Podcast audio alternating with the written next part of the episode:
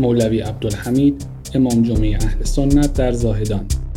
و ما صحبتمون انتظارمون در این دولت دوازدهم هم همین بود که در هیئت دولت یک وزیر یا دو وزیر از آل سنت باشه و از وزیر از زنان هم باشه. حداقل یک زن و یک آل سنت بگذارن در این دولت که جامعه آل سنت سی و ساله این خواسته که به زمین مانده.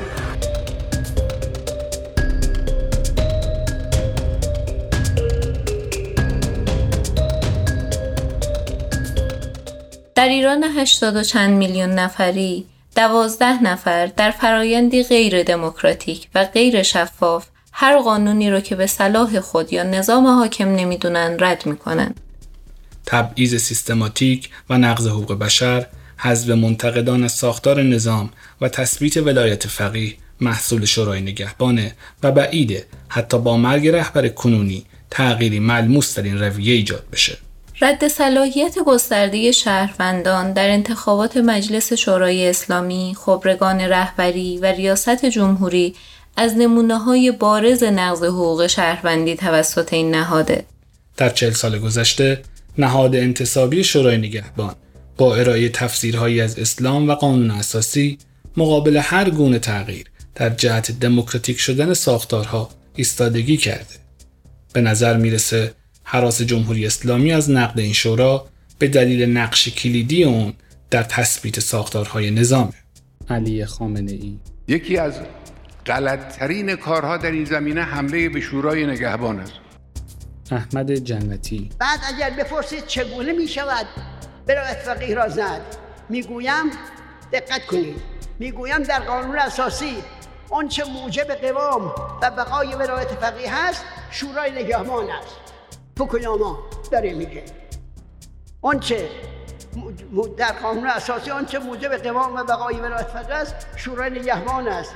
اگر بتوانید این رکن را از قانون حذف کنید ولایت فقیه هم در یک رفراندوم از بین می‌رود.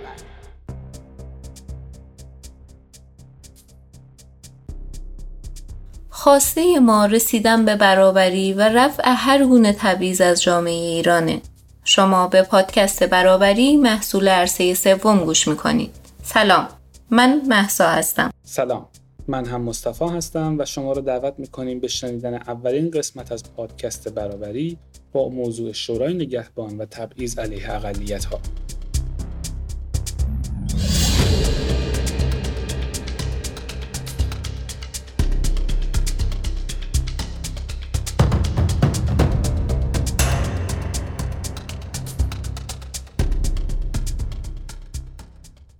تصور کنید که توی انتخابات کاندیدا شدید. بعد مردم با کلی امید و آرزو اومدن به شما رأی دادن و منتظرن تا براشون کاری بکنید. اما ناگهان متوجه میشید به خاطر مذهبتون مردم حتی حق نداشتن به شما رأی بدن. چه احساسی بهتون دست میده؟ البته از این بدترم هست. فرض کنید یک دانش آموزید که با هزار زحمت ها هزینه تونستید از صد کنکور رد بشید. اما لحظه آخر بهتون میگن که به خاطر دینتون حق تحصیل ندارید. ولی همین سیستمی که بهتون حق تحصیل نمیده اگر پسر باشید مجبورتون می‌کنه برید سربازی. پدیده ثابتی سخنگوی جامعه بهاییان یکی از ویژگی های به خصوص برخورد با باهایان ایران اذیت و آزار باهایان ایران محروم کردن جوانهای باهایی از تحصیلات دانشگاه و آموزشگاه های عالی بود. اونا به خوبی می‌دونستند که کسب علم در امر باهایی جایگاه خاصی داره و باهایان ایران در سالهای قبل از انقلاب واقعا خدمات ارزنده رو در جنبه آموزش و پرورش به ایران و ایرانیان کرده بودند و با نداشتن تجهیزات مؤسس یکی از اولین مدارس برای دختران و بانوان بودند و برای همین این امر یعنی محرومیت از تحصیل برای اونها بسیار سخت بود. بعد از اینکه باهایان از شغلهای دولتی اخراج شدن شروع کردن به برای کسب معاش شروع کردن به مشاغل آزاد و با رنج و سختی واقعا تجارت می‌کردن. ولی مسئولان ایران باز هم به اون مسئله بسنده نکردند و شروع کردند با بحانه های مختلف به اذیت آزار باهایان مثلا پلم به مغازه باهایان برای باهانه گرفتن تبلیغات سو که اینها نجس هستند. از اونها خرید نکنید. یا عدم صدور یا تجدید اجازه کار برای باهایان که جلوی پاشون سنگ بندازن. ابعاد دیگه از اذیت آزار باهایان مربوط میشه به تخریب قبرستان ها و نقش قبر مردگان. و اجازه ندادن مسئولان که باهایان مردگانشون رو در بعضی قبرستان ها دفن بکنن و اونها باید اینها را از یک قبرستان به قبرستان دیگر میکشیدن هر کدوم از ما ممکنه در طول زندگیمون در موقعیت های قرار گرفته باشیم و به خاطر جنسیت، قومیت، زبان، ملیت و یا حتی رنگ پوستمون احساس در اقلیت بودن رو تجربه کرده باشیم. اما در اقلیت بودن لزوما به معنی کم تعداد بودن نیست. به عبارتی هر گروهی که به واسطه زبان، قومیت، مذهب، جنسیت و مواردی از این دست در جایگاهی فروده است نسبت به گروه مسلط جامعه قرار بگیره اقلیته. فرد پتروسیان هستم یکی از خاطرات خیلی بد موقع ماه رمزون بود که سانعی میومد و درباره احکام و قوانین اسلامی صحبت می‌کرد و یه بار گفتش که با دست خیس نباید با مسیحی و زرتشتی و یهودی ها دست داد چون نجسند تو این شرایط و باعث باطل شدن روزه میشه و یا همچین چیزی. و صبح روز بعدش که بخش خوب این خاطر است یکی از همکلاسی ها گفت که پدرش پیغام داده که از فرد به خاطر حرفایی که اینا خونده زده معذرت بخوا و ما اصلا به چنین فکر و تفکری نداریم. زندگی در اقلیت چالش های خاص خودش رو هم داشته و داره. اقلیت معمولا اسمیه برای یک گروه از مردم که تعدادشون نسبت به بقیه کمتره یا به نظر می‌رسه که کمتره. اما این فقط معنای عددی اقلیته. اقلیت بودن و تو اقلیت زندگی کردن رنجاورتر از اونه که صرفا ناشی از نداشتن برتری عددی باشه. همین رنج انسانیه که می‌تونه ما رو نسبت به زندگی و سرنوشت این افراد حساس کنه خصوصا اگه خود ما در اکثریت باشیم. در اصل کمتر بودن می‌تونست مشکل مهمی نباشه. اگر در مقایسه با یه اکثریتی قرار نمی گرفتی و باعث بروز تبعیض نمی‌شد.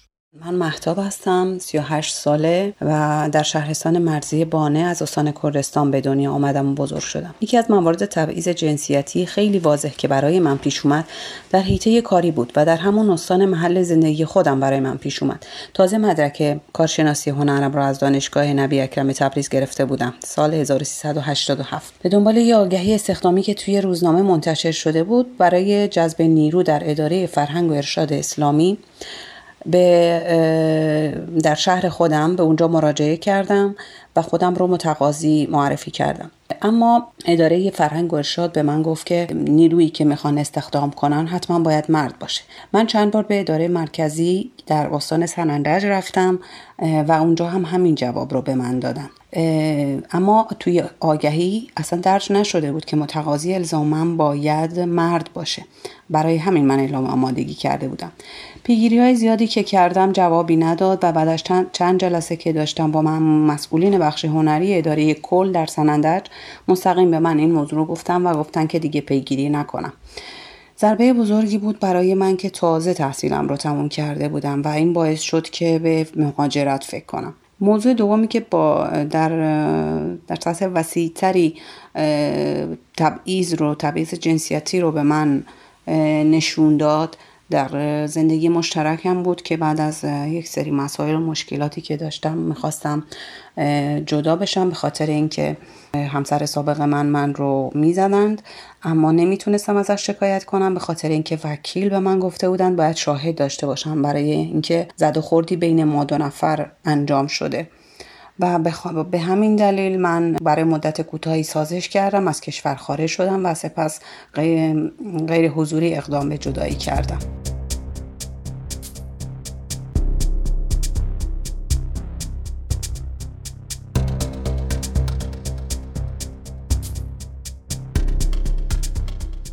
وقتی شما از دیگران متمایز هستید و آن دیگران در اکثریتند شما معمولاً نه لزوما همیشه. نوعی فشار رو از جانب اونا احساس می‌کنید این فشار بیانگر این خواست مستقیم یا تلویحیه که شما هم باید مثل اونا باشید یا مثل اونا فکر یا رفتار کنید. اتفاقا تو قانون اساسی ایران یه موردی هست اصل 26 که خیلی هم جالبه. اگه شما جز اقلیت های رسمی هستید مجازید به فعالیت های مذهبی و سیاسی اما به شرطی که موازین اسلامی رو رعایت کنید. خب یعنی چی؟ یعنی اینکه طرف در عین حال که زرتشتی یا مسیحیه ولی باید برای فعالیت مذهبی و سیاسیش در چهارچوب اسلام رفتار کنه. این فشار وقتی بیشتر میشه که از سطح تمایز داشتن بگذره و به تبعیض برسه. یعنی شما به دلیل اینکه در اقلیتی از یک سری حقوقت محروم بشی یا وادار به انجام کارهایی بشی که اکثریت به خاطر اکثریت بودنشون از اون معافن احساس در اقلیت بودن بعضی وقتها به سادگی از همین کلمه اقلیت شروع میشه. خیلی ها هستن که کاربرد کلمه اقلیت رو یه جورای توهین و یا تحقیر حساب می‌کنند. چرا؟ مشخصه چون هر وقت خواستن اونها رو محروم کنند حقشون رو ضایع کنند یا بلایی سرشون بیارن اول بهشون گفتن که شما اقلیتید. پس شاید این ضعف ماست که نتونستیم کلمه مناسبی تو زبان فارسی جایگزین اقلیت بکنیم. اما یه نکته مهمی هم هست. اونم این که وقتی به کسی یا گروهی میگیم اقلیت بلا فاصله داریم وجود اکثریت رو هم به رخش می‌کشیم. یه جورایی خطکشی می‌کنیم. اون هم از موضع قدرت. انگار من یا شمایی که در اکثریت هستیم نوعی احساس برتری داریم. سلام. من روزا هستم. من یک ایرونی یهودیم و توی ایران بزرگ شدم مدرسه رفتم و به عنوان یک یهودی من توی ایران تجربه های تلخ متفاوتی هم دارم. و اصولا این تجربه های من شامل همه جا می شد شامل مدرسه می شد محل کارم توی دانشگاه و حتی توی ساده ترین رابطه های احساسی عاطفی که ما با آدم ها داشتیم دیگران دخالت می کردن. و اگه جایی میفهمیدن که مذهب من یهودیه یه جور دیگه با ما برخورد می‌کردن یا اینکه یا اینکه تبعیض قائل می‌شدن. خب من توی مدرسه عادی رفتم مدرسه. و توی مدرسه عادی یعنی مدرسه مسلمان درس خوندم. تخترین قسمت ماجرا اینه که هر روز صبح سر صف بعد می‌گفتیم مرگ بر اسرائیل.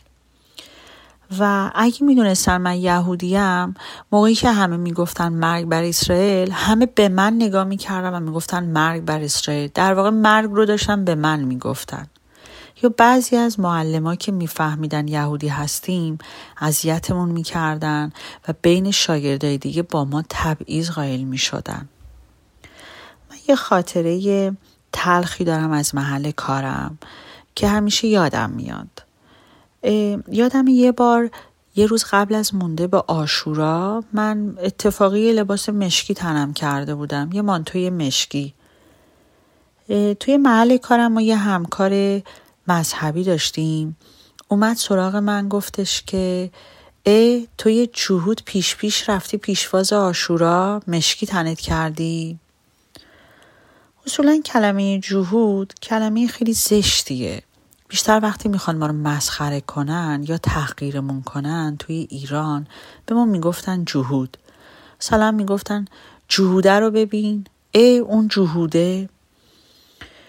یا اینکه یه تجربه تلخ دیگه که گاهی وقتا یادم میاد. تازه 15 16 سالم شده بود و با یه پسری آشنا شدم. ولی آشنایی ما همش یه هفته طول کشید. چون وقتی خانواده پسر فهمیدن که من یهودیم به شدت مخالفت کردن و من مجبور شدم که این رابطه رو تمومش کنم. به هر حال همه ما جوانای یهودی توی ایران تجربه های تلخی داشتیم و اصولا اصلا ما سعی نمی کنیم بگیم ما یهودی هستیم. مخفی می کنیم به خاطر اینکه اینجوری راحت تریم و اذیتمون نمی کنند خیلی بده. ما تو ایران به دنیا اومدیم اونجا بزرگ شدیم. آبا و اجدادی ما تو ایران به دنیا اومدن بزرگ شدن. ولی هر کدوم از ماها تجربه تلخ تبعیض رو دیدیم تجربه تلخ و توهین رو چشیدیم. و این فقط شامل من نمیشه شامل همه یهودیایی میشه که توی ایران تو همه جای ایران زندگی کردن اگه ما خودمون هم آدم های فروتنی باشیم و احساس برتری و فرادستی نکنیم ممکنه با استفاده از همین واژه به اونایی که در اقلیت هستن احساسی از فرودستی القا کنیم.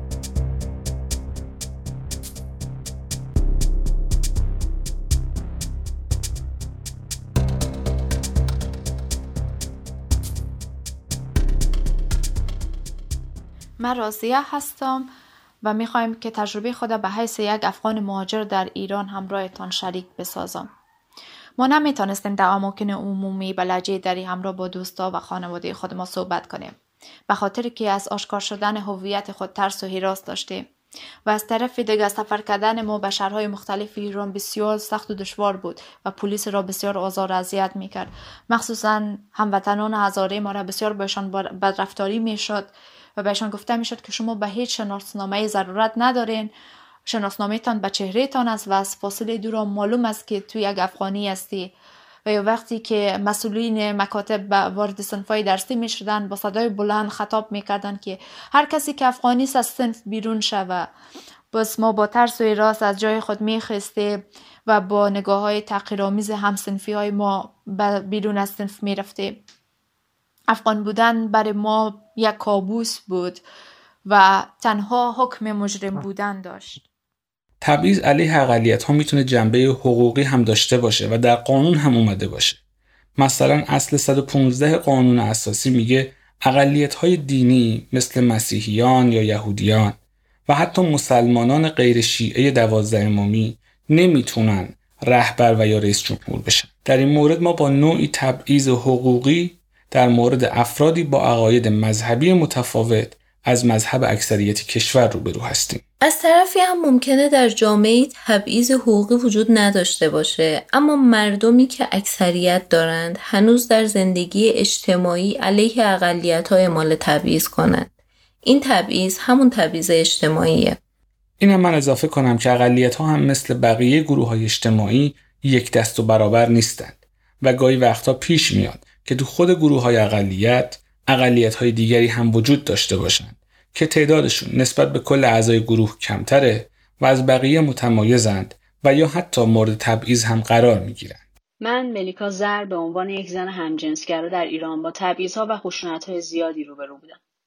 زمانی که متوجه میشی رفتار متفاوتی نسبت به همسالان همجنست داری دلیل ها و هایی رو که به طور روزمره باهاش مواجه میشی رو می‌فهمی هویت جنسی و بیان جنسیتی متفاوت باعث میشه مورد قضاوت قرار بگیری از اماکنی که این تبعیض و قضاوت آشکارا خودش رو نشون میده مدرسه است طبق آخرین گزارش تحقیقی شش رنگ بیش از 50 درصد از های جنسی و جنسیتی در مراکز آموزشی توسط کادر آموزش و بیش از سی درصد از اونها از طرف همسالانشون مورد خشونت قرار می‌گیره. من خودم این خشونت ها رو تجربه کردم. مورد تحقیر کادر آموزشی قرار گرفتم و در پی اون از همکلاسی ها و هم مدرسه هم خشونت و ترد شدن دیدم. به عنوان یک همجنسگرا زمانی که به چشم منحرف جنسی یا بیمار با من برخورد می‌شد و با خانوادم مطرح می‌شد این خشونت نمود دیگه ای پیدا می‌کرد و من همیشه نگران بودم که گرایش و هویت جنسی فاش بشه چون در این صورت نه تنها از من حمایت یا محافظت نمی‌شد بلکه ممکن بود با مجازات قانونی مواجه بشم در قوانین جمهوری اسلامی رابطه جنسی بین دو همجنس از شلاق تا اعدام مجازات دارد.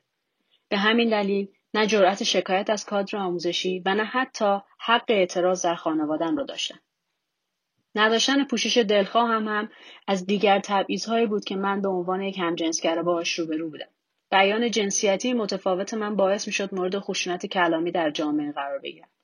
از گشت ارشاد تا افراد جامعه می‌تونستن با من مثل یک مجرم برخورد کنن اما من به دلیل تبعیضهای ناشی از قوانین جمهوری اسلامی حق و جرأت اعتراض نداشتم برای من که از دوگانه زنانه و مردانه مشروع جمهوری اسلامی خارج بودم هجاب یک شکنجه به حساب می اومد. اما سرپیچی از این دوگانه مشروع تبعات قانونی جدی داشت. متاسفانه هنوز هم همجنسگراها و ترنس های بیشماری که صدای اعتراضشون با قوانین غیر انسانی جمهوری اسلامی خاموش میشه با این ها و خشونت ها روبرو هستند. حالا یه سوال مهم وجود داره. آیا چیزی به اسم حقوق اقلیت ها وجود داره؟ آیا اصلا تأکید کردن روی حقوق اقلیت ها باعث بهتر شدن شرایط زندگیشون میشه یا فقط تمایز اونها رو با اکثریت بیشتر می‌کنه؟ حقوق اقلیت معمولا به اون دسته از قوانین و مقرراتی میگن که برای حمایت قانونی از گروه های اقلیت وضع شده یا باید بشه. این قوانین و مقررات هم معمولا وضع میشن تا نیازهای خاص این گروه ها رو برآورده کنند نه اینکه بخوان اونا رو به اکثریت تبدیل کنند. این حقوق مبنای بین المللی هم داره و مثلا کشورها تا زمانی که عضو سازمان ملل باشند رسما و عرفا ناچارن که این حقوق رو رعایت کنند وگرنه مورد معاخذه رسمی یا عرفی قرار می گیرند و تو جامعه جهانی بیاعتبار میشن. خب با این فرمول پس هزینه های این بیاعتباری در جامعه جهانی رو هم اکثریت و هم اقلیت با هم میدن. دقیقا. پدیده ثابتی سخنگوی جامعه بهاییان ما در سالهای متوالی شاهد این بودیم که سازمان ملل متحد مأموریت گزارشگر ویژه برای ایران رو تمدید کرده و علتش نقض گسترده حقوق بشر در ایران هست. یکی از مسائل مهمی که در تحقیقات و رپورت های این گزارشگر ویژه به اون اشاره شده ظلم و پایمالی حقوق انسانی تعداد زیادی از اقلیت های مذهبی و عقیدتی هست. جامعه بهایی یکی از بزرگترین اقلیت های مذهبی در ایران هستش که از بعد به پیدایشش این جامعه مورد ظلم قرار گرفته. ولی بعد از انقلاب اسلامی ایران اذیت و آزار باهایان به صورت سازمان یافته و گسترده پیاده شد که تمام ابعاد زندگی باهایان رو تحت فشار قرار داد. از انقلاب 57 بیشتر از دیویس شهروند باهایی به دست دولت ایران کشته شدند. هزاران نفر رو دستگیر و زندانی کردند. تعداد زیادی از اونها شکنجه شدند.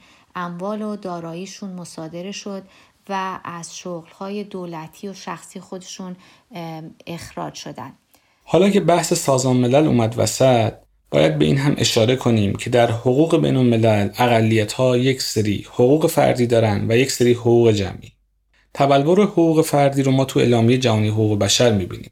در صورتی که حقوق جمعی اقلیت ها رو باید تو اعلامیه حقوق اشخاص متعلق به اقلیت های ملی یا قومی، دینی و زبانی که سازمان ملل در سال 92 صادر و منتشر کرده دنبال کنیم. بله، همونطور که گفتی اعلامیه حقوق اشخاص متعلق به اقلیت های ملی یا قومی، دینی و زبانی توی نه ماده به حقوق جمعی اقلیت ها اشاره کرده. اول بقا و حفظ هویت اقلیت ها و ترویج اون.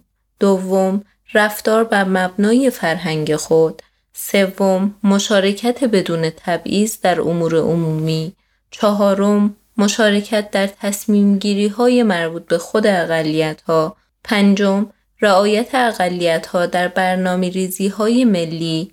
ششم یادگیری و آموزش به زبان مادری هفتم تشکیل انجمن و برقراری ارتباط مجگان نوی فعال صلح و ایرانی مهاجر در اسرائیل.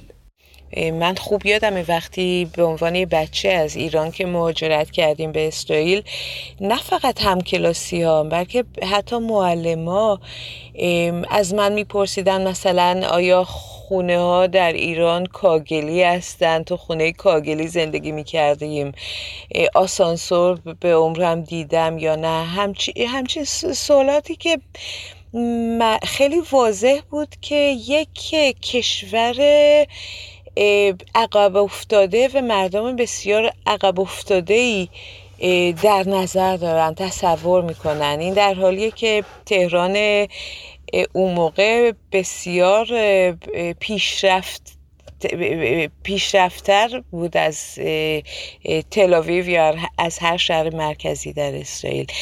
من یعنی مردم اینجا به چشم برتری به دیگرانی که از خاورمیانه و از که اصلشون از خاورمیانه از نگاه می‌کنن معنی دیگه این نگاه برتری اینه که تقریبا یا بسیار کم آثاری از ادبیات فارسی به ابری وجود داره و من فکر می‌کنم که به این دلیل من شروع کردم ترجمه ادبیات فارسی به, به, به ابری که شاید مردم بفهمن که ما از یک کشور عقب افتاده نیومدیم بلکه از یکی از بزرگترین تمدنهای دنیا.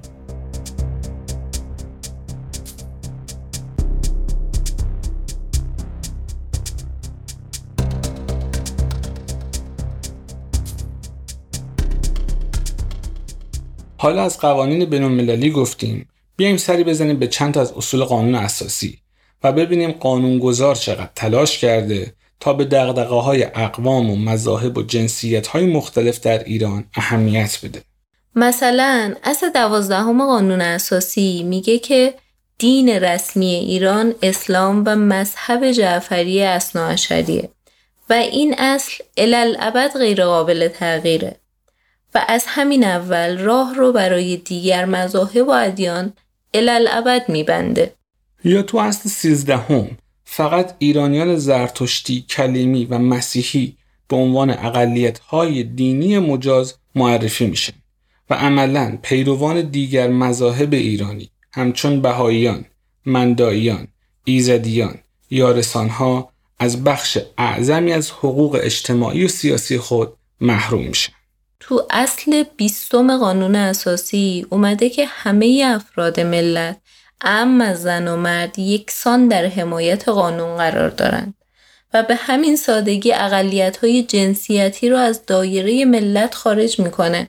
محمود امیری مقدم پزشک و فعال حقوق بشر این قانون اساسی جمهوری اسلامی و کلا نظام جمهوری اسلامی بر اساس تبعیض نهاد شده. برای مثال قدرت سیاسی و قضایی منحصر به مردهای شیعه دوازده امامی است. این در قانون اساسی اومده.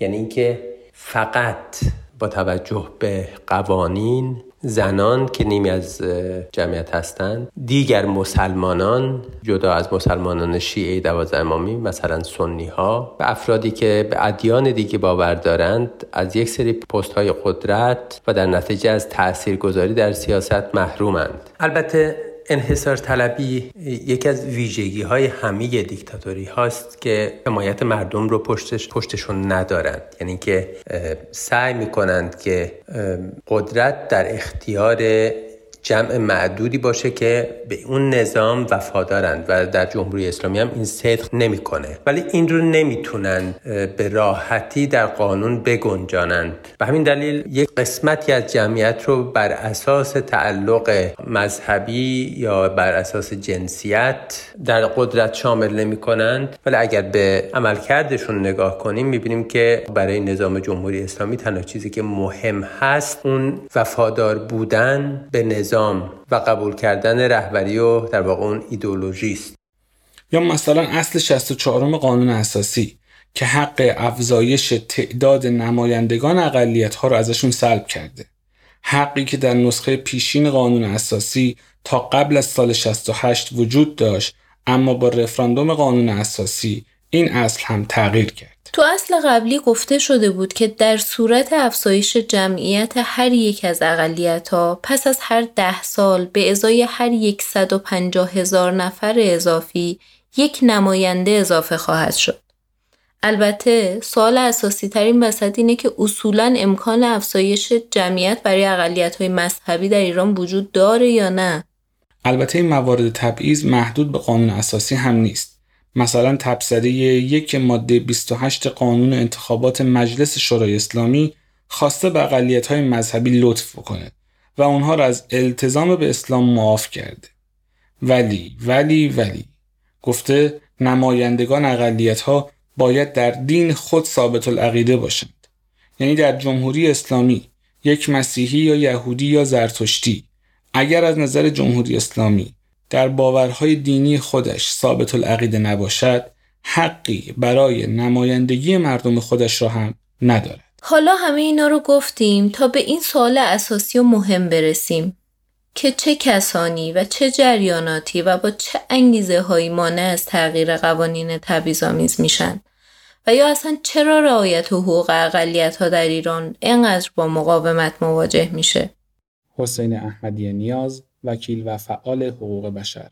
با در نظر گرفتن اصل چهارم قانون اساسی که تصریحا اعلام می دارد کلیه قوانین و مقررات مدنی جزایی مالی اقتصادی اداری فرهنگی نظامی سیاسی و غیر اینها باید بر اساس موازین اسلامی باشد. این اصل بر اطلاق یا عموم همه اصول قانون اساسی و قوانین مقررات دیگر حاکم است و تشخیص این امر بر عهده فقهای شورای نگهبان است.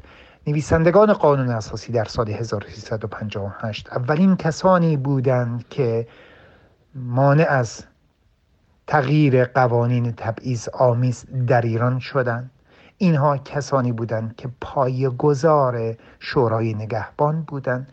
که از سال 1358 تا به امروز این نهاد یعنی شورای نگهبان قانون اساسی به طور کامل در سه حوزه تفسیر قانون اساسی نظارت بر انتخابات در قالب نظارت استصوابی نظارت بر قوانین و مقررات از دو جهت عدم انطباق آن با شرع اسلام و دیگری عدم انطباق آن با قانون اساسی موجب شدند که به طور کامل قوانین تبعیض آمیز در ایران وجود داشته باشه و مانع تصویب قوانین دموکراتیک و انسانی در ایران بشن.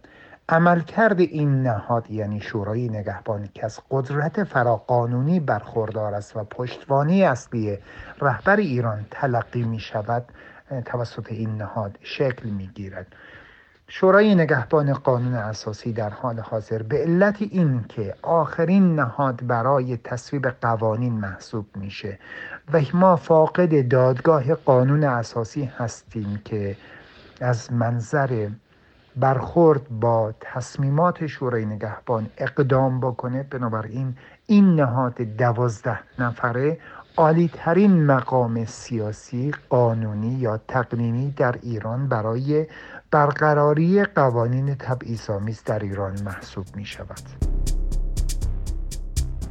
خب به پایان اولین قسمت از پادکست برابری رسیدیم. امیدواریم که تا اینجای کار از گوش دادن به برابری لذت برده باشید. ازتون دعوت می‌کنیم تا با ما تماس بگیرید و نظرات و ایده هاتون رو با ما به اشتراک بگذارید. در قسمت بعد با شما در مورد تبعیض علیه زنان و نقش شورای نگهبان در این فرایند بیشتر صحبت خواهیم کرد.